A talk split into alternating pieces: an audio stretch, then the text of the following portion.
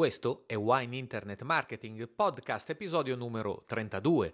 Io sono Stefano Labate converso su tecnologia, cultura e imprenditoria del vino. Visitate wineinternetmarketing.it, sottoscrivete la newsletter e ricevete le puntate nella vostra casella di posta elettronica. Ascoltate anche sull'iPhone o su altro telefono via podcast su iTunes o con un'altra piattaforma. Andate su wineinternetmarketing.it slash come ascoltare. Sono su Twitter, chiocciolina Stefano Labate, e via email con info chiocciola wineinternetmarketing.it. In questa puntata parliamo di Silicon Valley, di startup e di app del vino con Francesco Inguscio di Nuvolab. Questo è Wine Internet Marketing Podcast. Wine Internet Marketing, il podcast di chi comunica e cresce nel mondo del vino. Innovazione, startup, applicazioni digitali. Quando parliamo di queste cose il pensiero corre spesso all'estero, ci viene in mente Google, Facebook, Twitter e tutte quelle cose grandi e piccole che ci hanno cambiato e continuano a cambiarci la vita. Ci viene in mente magari la Silicon Valley dove tutto è nato e continua a rigenerarsi in campo digitale, soprattutto con una velocità impressionante.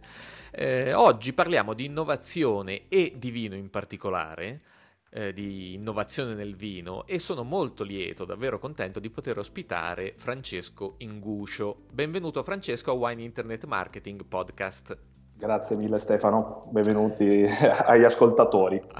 Bene Francesco, dunque tu sei fondatore e amministratore di Nuvolab, eh, un acceleratore di start-up innovative, una società di consulenza che fa innovazione con numerosi progetti davvero a sostegno del, di tutto l'ecosistema direi, dell'innovazione italiano con eh, soggetti più grandi e piccoli, fondi di venture capital, istituzioni, PMI, eh, piccole e medie imprese e, grandi corporation.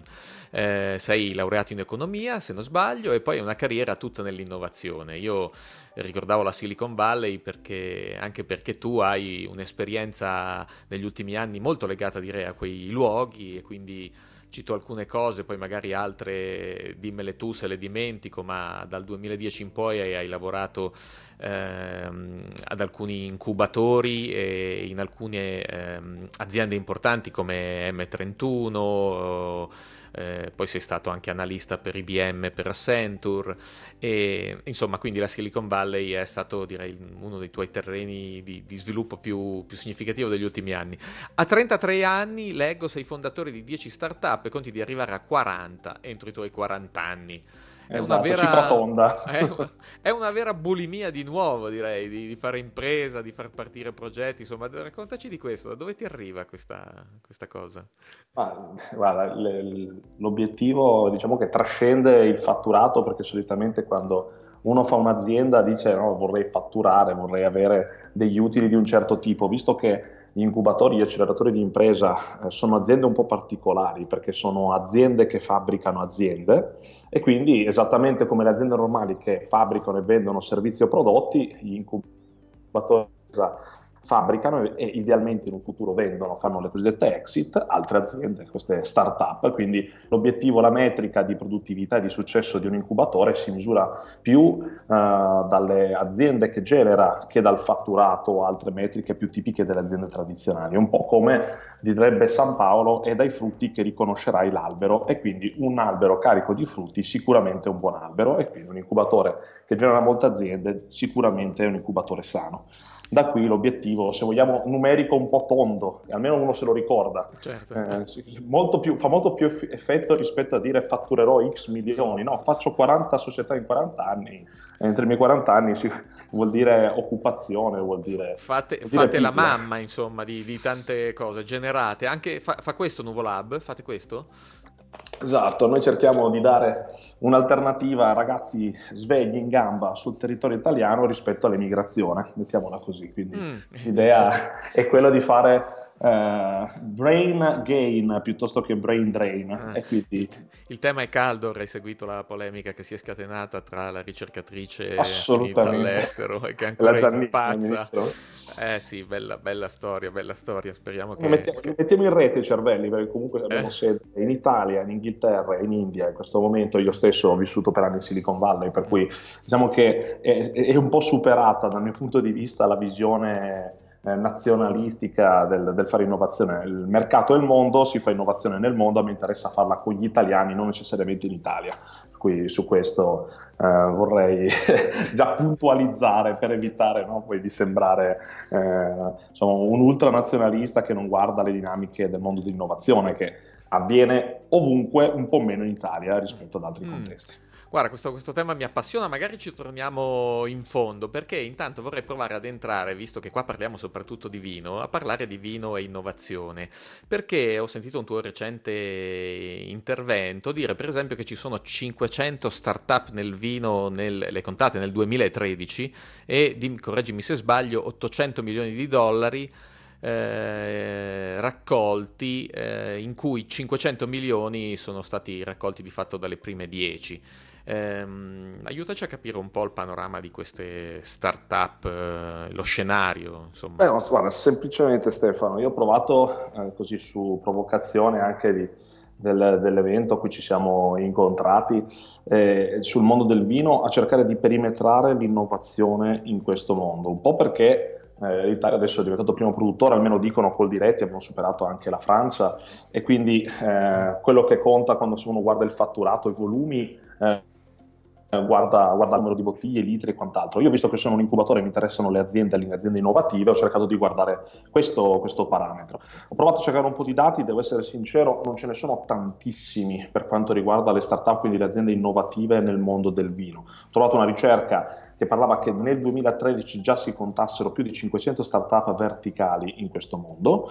eh, un mercato che comunque già a suo tempo valeva quasi 300 miliardi di dollari e che con una forte crescita, insomma intorno al 18% eh, nei, nei, nei 5 anni poi successivi, con un forte spostamento sempre maggiore ovviamente sull'online e questo un po' insomma, eh, eh, dà anche comunque fiato a eh, business model innovativi e aziende che in qualche modo rivoluzionano la modalità distributiva anche del vino eh, e quindi sono fatto un po' un'idea di questo, guardando che cosa? Guardando che da un lato, eh, come sempre, ci sono tanti, tante aree di cosiddetta disruption, quindi di cambiamento, di innovazione anche in questo mondo, che va dal uh, business to business equipment, quindi un'area di tutto quello che possono essere poi eh, le strumentazioni innovative nel mondo del vino, eh, la parte di business to business sales, quindi di fatto la vendita, la distribuzione all'ingrosso, eh, il B2C, quindi la parte di business to consumer sales e quindi la parte di e-commerce eh, l'avanzata del mondo delle app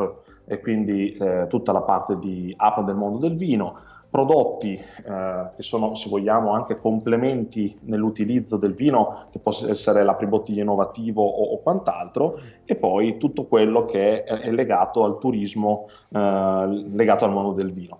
Tutte queste aree hanno complessivamente dato vita a più di 500 startup innovative che hanno cambiato il modo di fare business in queste declinazioni della cosiddetta value chain, quindi della catena del valore dell'industria del vino.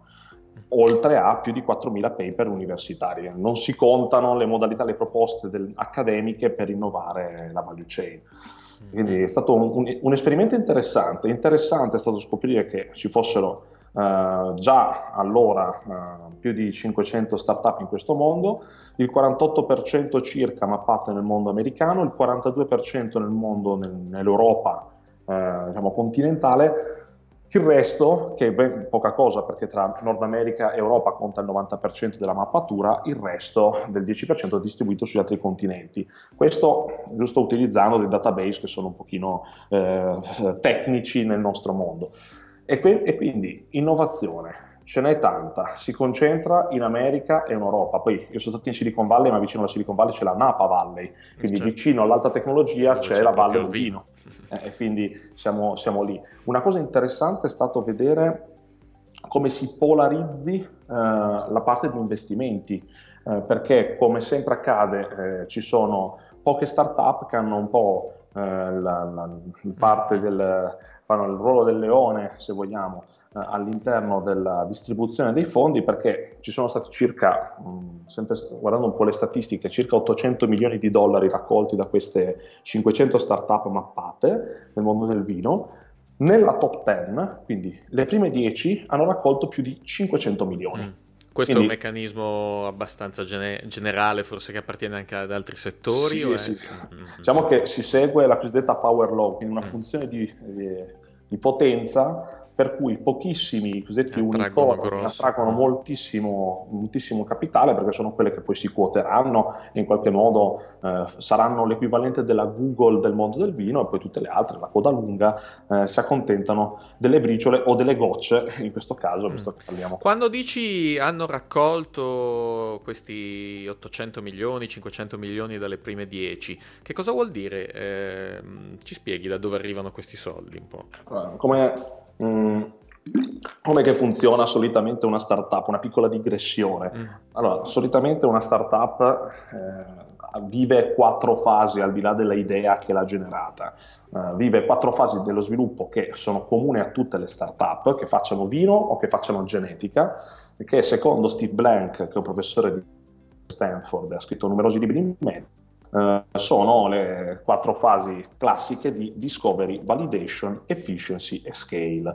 Ora, discovery vuol dire che hai un'idea e stai cercando in qualche modo una risposta dal mondo, se questa idea può avere un senso. Quando ti arriva questa risposta dal mercato e quindi c'è qualcuno disposto a pagare, c'hai la validation, quindi qualcuno ti valida l'idea, è disposto a pagare perché gli risolvi un problema. A questo punto la tua idea ha un mercato e devi essere il più efficiente possibile nella modalità di vendita e di monetizzazione per riuscire riuscire a fare soldi e quindi c'è la fase di così pit stop e messa a punto del modello di business e della tecnologia, la cosiddetta fase di efficiency. Una volta sistemato tutto, hai eh, diciamo, il modo di eh, scalare, come si suol dire, quindi crescere in modo esponenziale, si, si augura, quindi c'è la fase di scale. Per quest'ultima fase, che attenzione non, è, non arriva per tutti, molte aziende si perdono per strada, ma nella migliore delle ipotesi, quando arrivano ad avere un modello di business che funziona, con una tecnologia proprietaria idealmente difendibile, un buon team, un mercato interessante, arrivano questi signori, questi investitori, questi venture capitalist, eh, investitori in capitale di rischio, che una volta che hai preparato per bene la tua azienda eh, a fare il salto diventare una grande, una grande corporation, ti aiutano a passare da un'idea ad alto potenziale a un'azienda di valore. E quindi più si va avanti in questa ideale catena alimentare, in questo percorso evolutivo darwiniano, più ovviamente servono soldi perché eh, finché devi sistemare la tua tecnologia magari servono centinaia di migliaia di euro. Poi per, per far crescere l'azienda e farla diventare una, una, multinazionale ovviamente servono sempre più decine di milioni di euro e quindi si polarizzano gli investimenti. Eh, idealmente la prima fase, la cosiddetta fase seed, per, per fare eh, i compiti per casa spesso e volentieri servono centinaia di migliaia di euro, quando hai trovato il modo giusto e devi conquistare il mondo, ovviamente devi capitalizzarti in modo rilevante e da qui il fenomeno di polarizzazione di molti soldi in poche aziende che idealmente non mm. sono più le cosiddette start-up, ma vengono chiamate in termine tecnico scale-up, quindi sono già pronte a diventare insomma, qualcosa di più di una semplice start-up. Ah. Senti, parliamo di alcune di queste, di queste start-up che hanno di fatto, non so se sono quelle che hanno ricevuto più soldi, ma di certo sono quelle che hanno avuto un impatto maggiore in uno dei livelli eh, che ci raccontavi tu, dei diversi livelli in cui eh, si può agire eh, appunto nella, eh, rispetto al processo di vendita di, di, nel B2C, nel B2B o insomma ehm, in tutte queste aree che, stanno, che sono state rivoluzionate dal, dalla rete del digitale. Ehm, anche qui vuoi aiutarci a individuarne alcune, per esempio, che cosa fanno e che cosa e come allora, hanno è loro... citandoti la top 10, visto che vogliamo restare no, sulle Stiamo sulla top 10, dai. Podio idealmente. Top 10 la... cosa fanno? Dai, alcuni magari sono conosciute, ma altre meno, perché magari hanno un successo sì. internazionale, ma in Italia sono meno praticate. Diciamo che in Italia noi abbiamo i campioni locali mm. e spesso e volentieri l'Italia viene ignorata nel, nel, piano di crescita delle grandi aziende, delle grandi multinazionali, di queste start-up, spesso e volentieri che partono dall'America, perché sai, il nostro mercato ha una lingua specifica e ha un bacino di utenza abbastanza limitato rispetto ad altri mercati internazionali eh, che parlano lingue un pochino più difficili diffuse come può essere lo spagnolo, il francese, eh, ide- oltre che l'inglese ovviamente, però eh, alcune magari possono comunque stimolare eh, la curiosità delle persone per andarsene a guardare, oppure possono stimolare dei campioni locali che proprio perché queste aziende non sono ancora arrivate creano un modello analogo e lo lanciano in Italia. Io però cerco di stare sui nomi originali, no? sulle aziende originali che hanno avuto successo, ad esempio abbiamo eh, Vinfolio che era partita eh, nel 2003, quindi eh, già eh, parecchi anni fa, 13 anni fa, di fatto sono un, un, marketplace per vini di alta gamma e un software gestionale di cantine, di fatto è un eBay per i collezionisti di vino. Eh, è assolutamente, assolutamente rilevante quindi come tipo di mercato. Vino Volo, che anche questa nasce a San Francisco poco dopo nel 2004 ed è diventata la, la Starbucks del vino. Di fatto hanno una serie di lounge di degustazione di vino eh, prevalentemente in aeroporti americani, quindi eh, diventa, è diventata una catena di tutto rispetto, fanno, fanno vino. Uh, a Parigi invece, uh, anche prima eh, era nata 1855 che di fatto è un rivenditore sempre online di vini cosiddetti en primeur, quindi vini che devono ancora essere in qualche modo uscire sul mercato e, e gli consente di acquistarli a prezzi, a prezzi scontati. Inoltre abbiamo Club W, ehm, che è nata nel 2011 a Los Angeles, che sempre fa vendita online B2C personalizzata, in questo caso su abbonamento mensile, che poi è un modello che si è diffuso in modo estremamente rilevante sì, sì. anche in Italia. Questo solo per restare nel mondo uh, degli e-commerce B2C. Se vogliamo sempre restare nel mondo dell'e-commerce B2C, così eh, diamo un'ultima sì, carrellata sì. a questo tipo di modalità di go-to-market. Abbiamo Lot 18, eh, quindi Lot 18, che è partita a New York City nel 2011 ed è un po' come Van Privé del vino. Mm. Quindi è un'azienda B2C, fa flash sales, club di vino di alta gamma, con delle opportunità per i membri di questo club. Abbiamo il diciamo, il caso più eclatante che insomma è Wine.com, nato mm. nel 1998 a San Francisco, di fatto è l'Amazon del vino. Puoi comprare online qualunque tipo di selezione di vini ed è alquanto rilevante. Se vogliamo stare in Europa, sempre modello B2C, abbiamo Naked Wines, eh, di fatto nato nel 2008 ed è un po' mh, mm, una Kickstarter per i, vit- i, viticoltori, di fatto consente ai clienti di, sp- di sponsorizzare i piccoli produttori eh, che magari stanno facendo una vinificazione particolare e hanno qualche difficoltà a sbloccare il magazzino e a trovare il circolante per far funzionare l'azienda, di fatto adotti dei viticoltori, li sponsorizzi che, prima che ancora comincino a, a, fare il loro vino e di fatto poi puoi accedere a prezzi scontatissimi ai vini che produrranno grazie al tuo supporto in tempi non sospetti. Questo è anche dal punto di vista sociale interessante, sì, certo. a un viticoltore se mm, vogliamo, eh. certo. Una, un'adozione a distanza, Naked Wines. E poi se vogliamo uscire dal mondo degli e-commerce barra piattaforme B2C, eh, si può andare eh, ad esempio su eh, prodotti B2C più che modalità di vendita B2C. Ad esempio abbiamo Coravin, nel 2011 è nata a Arlington, USA, di fatto è un tool quasi se fosse un ago. Eh, diciamo a stagno, in, che eh, consente di degustare il vino senza rimuovere il tappo. Eh sì. Non è magia, è una tecnologia. sta avendo grande successo, è presente in ogni fiera, veramente sta monopolizzando l'attenzione, perché in effetti è un ambito di applicazione che è diversa ed è molto, se vuoi, anche eh, più intuitiva, si capisce esattamente cosa fa. Eh, sì, eh, si può toccare con mano, si poi può toccare con mano. Mm. Ci sono queste, c'è sempre stato il problema di queste risolve. bottiglie di altissimo, di altissimo pregio mm. che o compri a bottiglia o non puoi bere a, a bicchiere. Certo. Di fatto riesci a risolvere il problema e salvare eh, capra e cavoli perché di fatto sì, eh, di fatto spilli del vino dalla bottiglia, un po' come si fa con la, con la birra per certi versi, sì. però il tappo resta in contatto sì. eh, e quindi si realizza grazie a questo, questa tecnologia, a questo ago un po' particolare eh, del vino, l'ottimo vino eh, nel tuo bicchiere senza dover pagare tutta la bottiglia. Questo certo. soprattutto nelle enoteche vario tipo ha il suo perché per riuscire a rendere eh, più fruibile il vino anche di alto, di alto livello.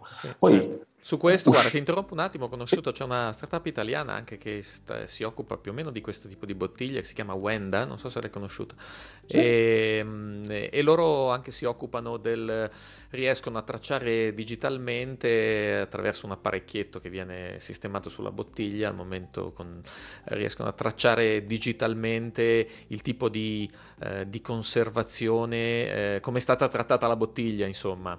Eh, e quindi registrandola, perché questo è ovviamente un gran, un gran, problema, il modo con cui quella bottiglia è stata trattata, conservata, eh, sballottata o meno, le temperature e quindi ecco, mi è venuto in mente perché ecco, ho avuto notizia di questa cosa. Assolutamente, perché il mondo del tracking del, insomma, del bene di consumo, certo. eh, quelli soprattutto che si possono essere, possono essere eh, sottoposti a contraffazione è estremamente Bravo, interessante. poi c'è quell'aspetto lì, quindi... La conversazione con Francesco Inguscio di Nuvolab continua la prossima settimana. Grazie a tutti per l'ascolto. Sul sito wineinternetmarketing.it trovate i contatti con Francesco e il link alle cose di cui si è parlato in questa puntata. Non perdetevi la seconda parte. Alla prossima! Wine Internet Marketing, il podcast di chi comunica e cresce nel mondo del vino